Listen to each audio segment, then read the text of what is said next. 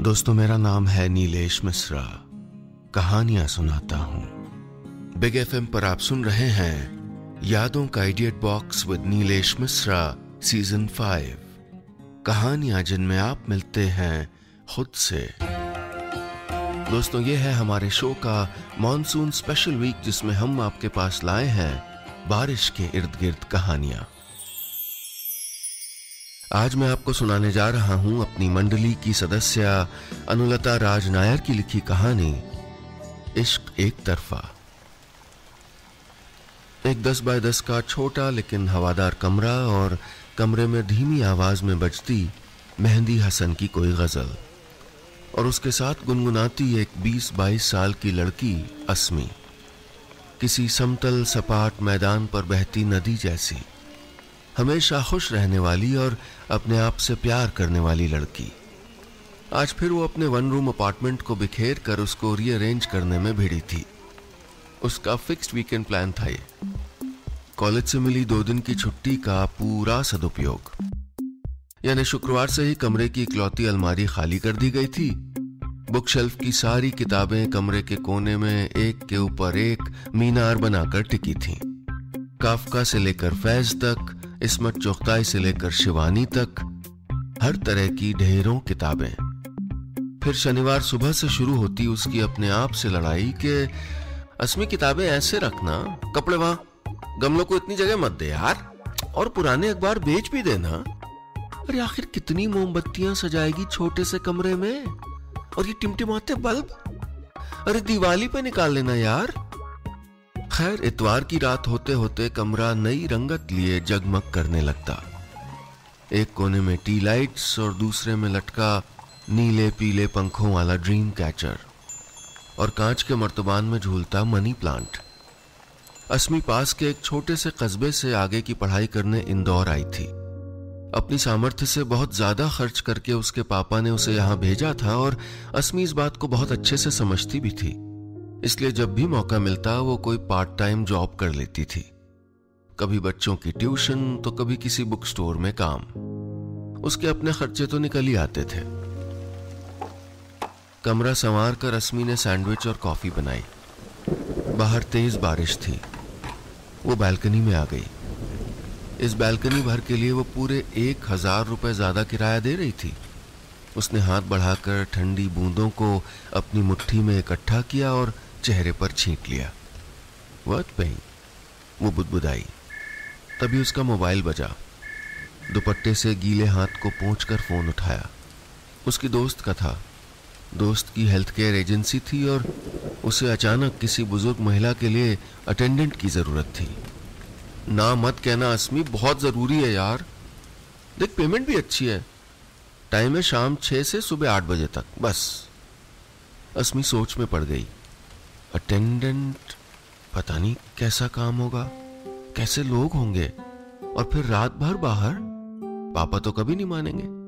क्या करूँ? हाँ या ना ना ही कर दूँगी। लेकिन उस शाम कॉलेज से लौटते हुए उसके कदम दोस्त के बताए पते की तरफ़ उठ गए। मनमौजी नदी थी असमी। कौन रोकता उसको? थोड़ी देर यहाँ वहाँ भटकने के बाद वो एक सफ़ेद दुमंजिले घर के सामने थी। आसमान में फिर बादल घुमड़ने लगे थे। हल्की बौछार पड़ने लगी। असमी ने पीठ पर लटके बैग को सर के ऊपर रखा और दौड़कर बाहर लगी कॉल बेल बजा दी। वो आज फिर छाता भूल आई थी। दो मिनट बाद दरवाज़ा खुला।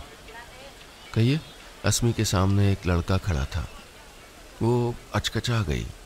उस नदी जैसी लड़की का मन जैसे झरना बन गया। उछलता, मचलता, मीठे पानी का झरना। जी फरमाइए, किससे मिलना है? लड़के ने दोहराया। जॉब जॉब के लिए आई हूँ। Attendant from A to Z health care मुझे इस नौकरी की सख्त ज़रूरत है। प्लीज़। असमी को खुद यकीन नहीं हो रहा था कि वो ये क्या कह रही है। उसके मन की तरह शब्द भी जबान से बस फिसलते चले गए। बारिश तेज होती जा रही थी।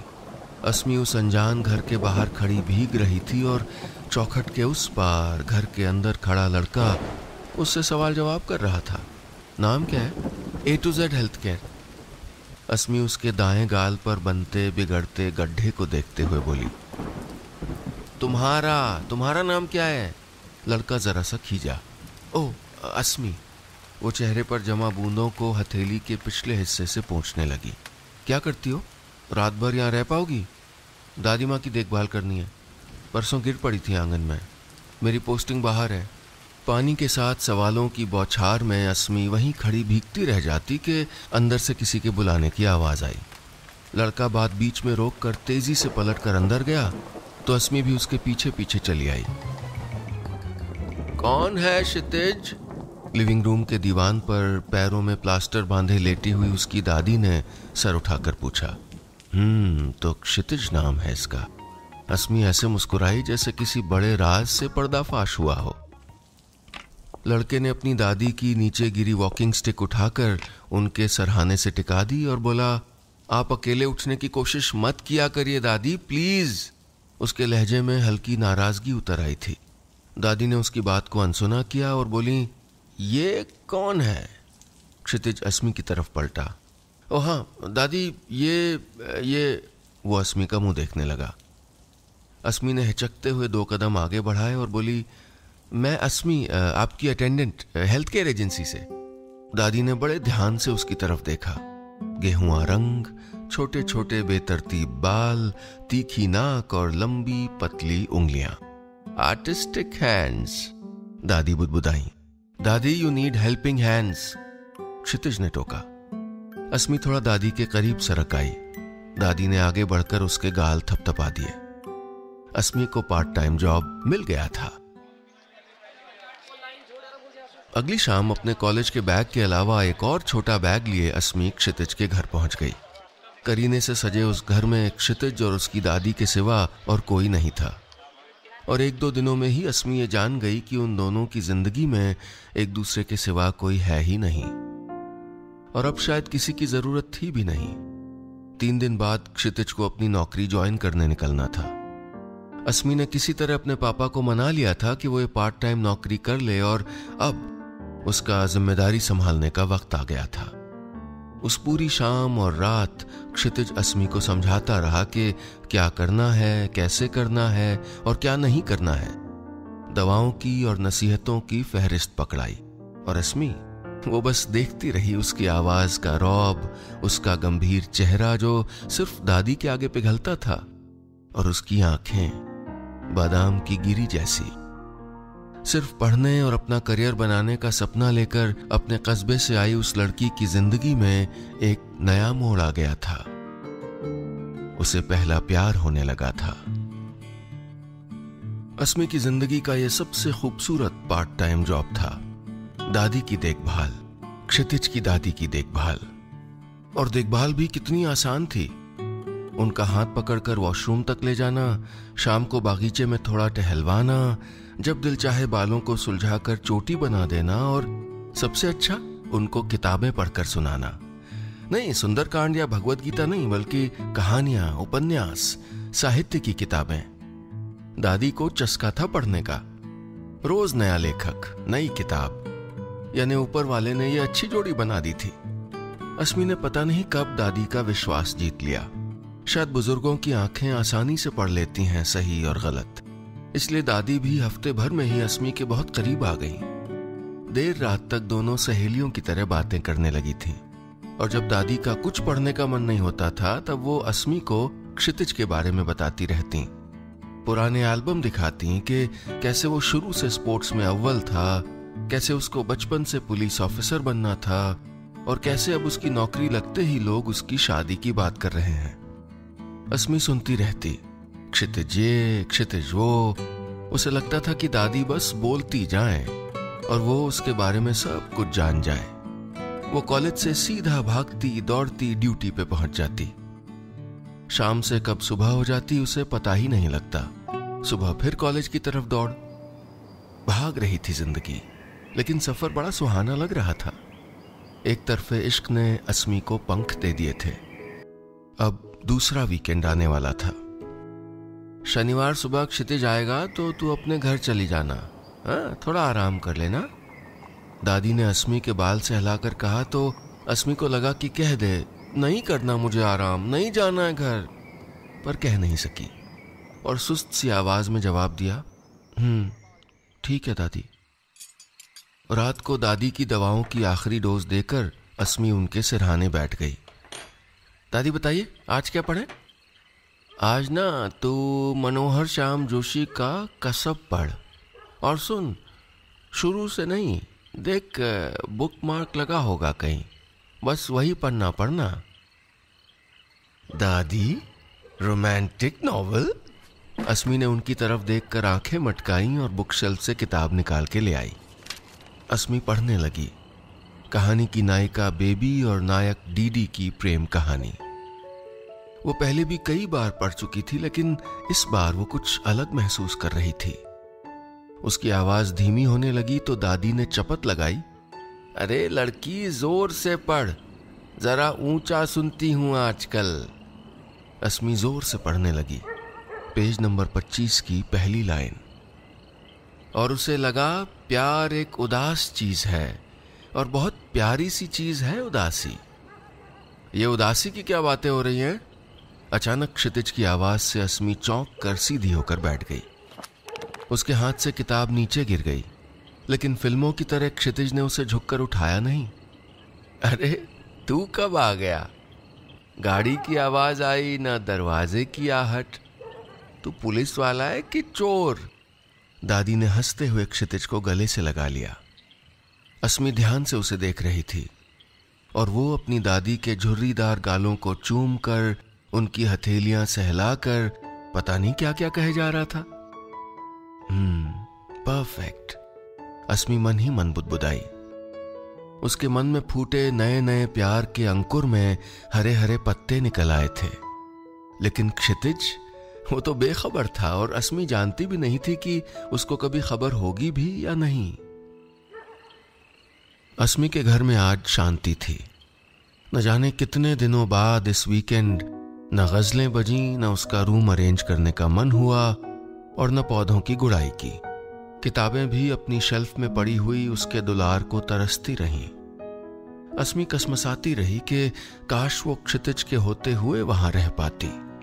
काश दादी से और किस्से सुनती, उनके बचपन के, कैसे क्षितिज के माँ बाप की एक्सीडेंट में मौत के बाद, दादी, पोता दोनों ने एक दूसरे के आँसू पोछे?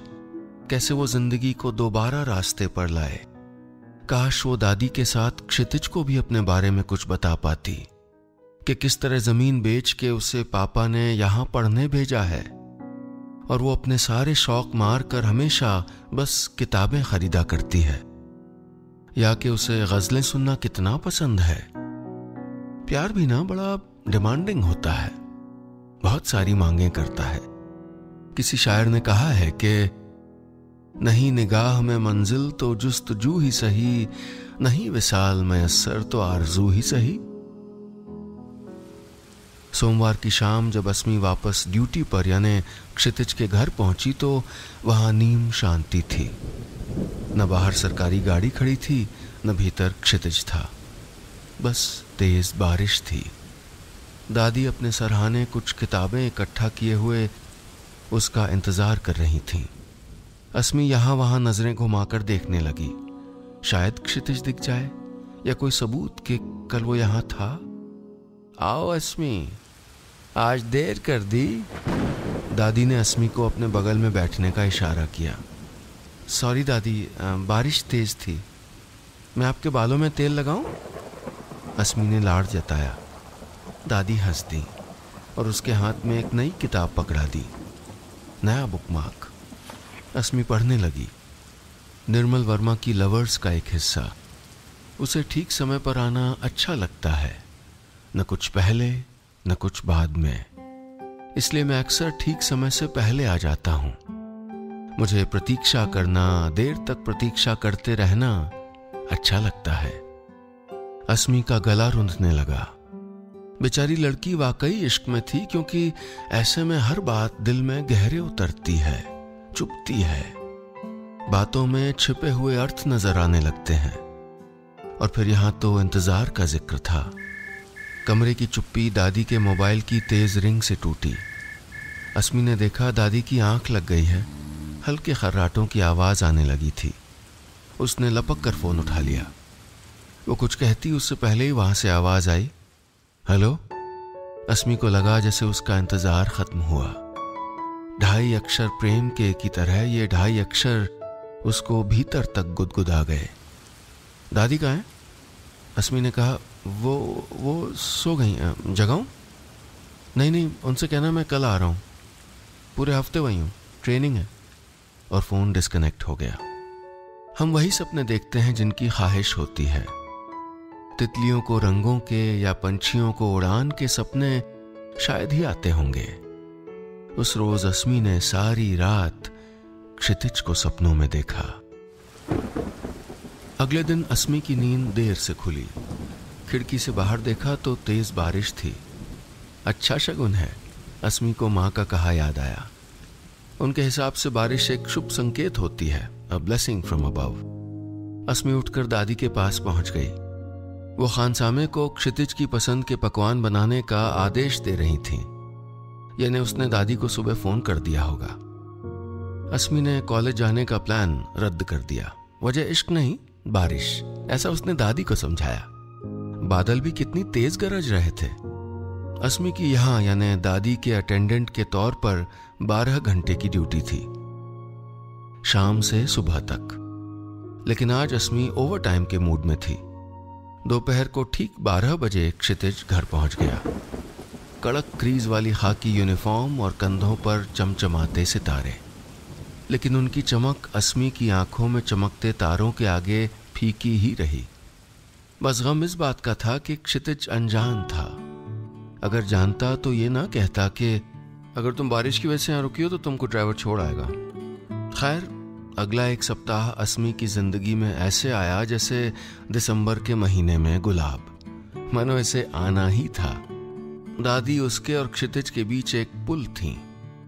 रात को असमी कहानियाँ पढ़ती तो क्षितिज भी अपने लैपटॉप पर काम करता हुआ सुनता रहता। कभी किसी वाक्य पर उसकी तरफ़ देख भी लेता। हाँ वो कहता बहुत कम था।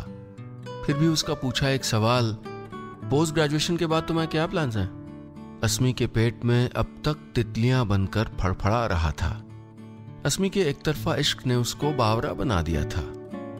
वो सुबह अखबार में खुद से पहले क्षितिज का राशिफल पढ़ती और उसको चाय पकड़ाते हुए यूँ ही पूछ लेती, तुम्हारा पसंदीदा रंग कौन सा है? उसका पसंदीदा रंग नीला था और अस्मी अपना वार्ड्रोब पूरा का पूरा नीला कर देना चाहती थी। कभी आते जाते उसको अनजाने ही छू जाना अस्मी की अब तक की सबसे गाढ़ी कमाई थी। सात दिन बीत गए। क्षितिज के जाने का वक्त करीब आ रहा था। ट्रेनिंग के आखिरी दिन वो जाते जाते दादी से कह गया कि आज शाम को एक मेहमान आएगा।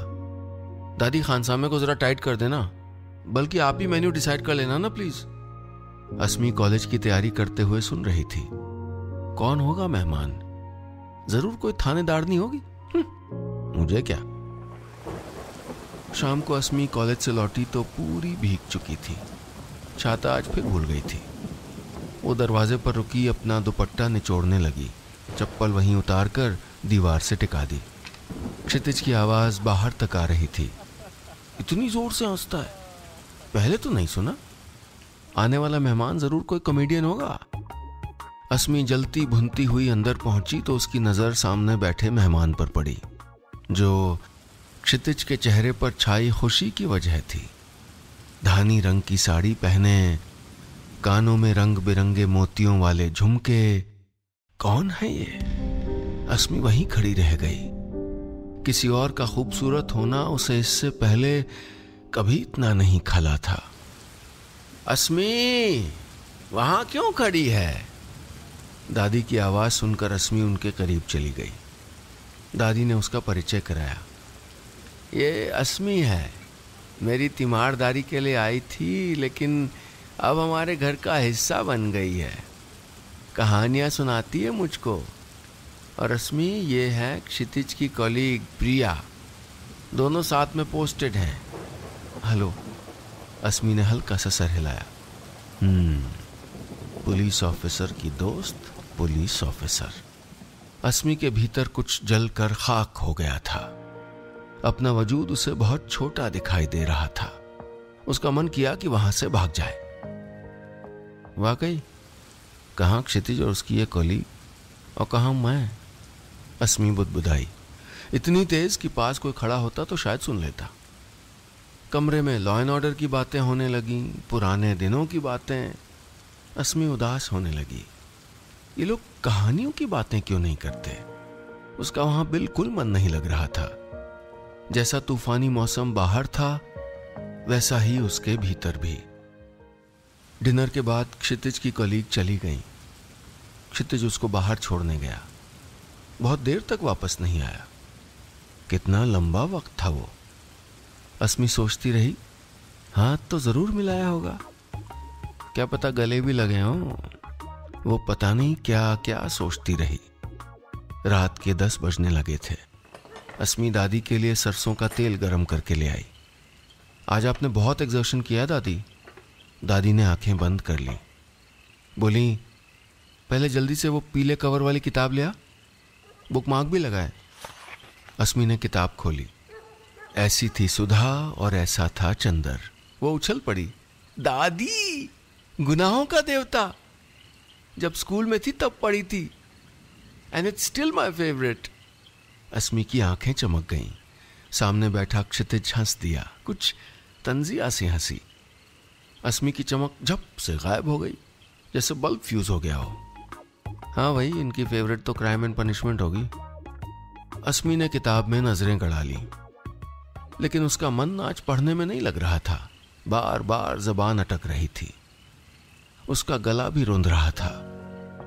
वो किताब रखकर वहाँ से उठ गई। दादी सो चुकी थी। अस्मी दादी के कमरे से सटे अपने कमरे में आ गई। आज उसको अपने छोटे से दस बाय दस के कमरे की बहुत याद आई। वो मनी प्लांट, वो ड्रीम कैचर, वो छोटे छोटे बल्बों की झालर, सब कुछ। बस अब कल से नहीं आऊँगी। उसने मन ही मन तय कर लिया। मुश्किल था अब यहाँ रह पाना। बाहर लिविंग रूम से बुक शेल्फ खंगालने की आवाज़ आ रही थी। क्षितिज भी सोया नहीं था। वो शायद अपनी पसंद की कोई किताब खोज रहा था। थोड़ी देर में खटपट शांत हो गई। अस्मी की आँखों से नींद गायब थी। उसे तो सुबह का इंतज़ार था। अस्मी दीवार की तरफ़ करवट करके लेट गई। तभी दरवाजे पर हल्की दस्तक हुई। वो पलटी तो क्षितिज खड़ा था। उसके हाथ में एक किताब थी। अस्मी उठकर बैठ गई। वो उसके पास बैठ गया। एकदम पास। और किताब उसके हाथ में पकड़ा दी। बुकमार्क लगा था। अस्मी ने कवर पर नाम देखा। उसने कहा था, चंद्रधर शर्मा गुलेरी। उसने बुकमार्क किया हुआ पन्ना खोला। लिखा था। लड़के ने मुस्कुराकर पूछा, तेरी कुड़माई हो गई? इस पर लड़की कुछ आँखें चढ़ाकर धत कहकर दौड़ गई और लड़का मुँह देखता रह गया। अस्मी हैरान, क्षितिज का मुँह देख रही थी। वो जरा सा अस्मी की तरफ़ झुका, मुस्कुराया और बोला, तेरी कुड़माई हो गई?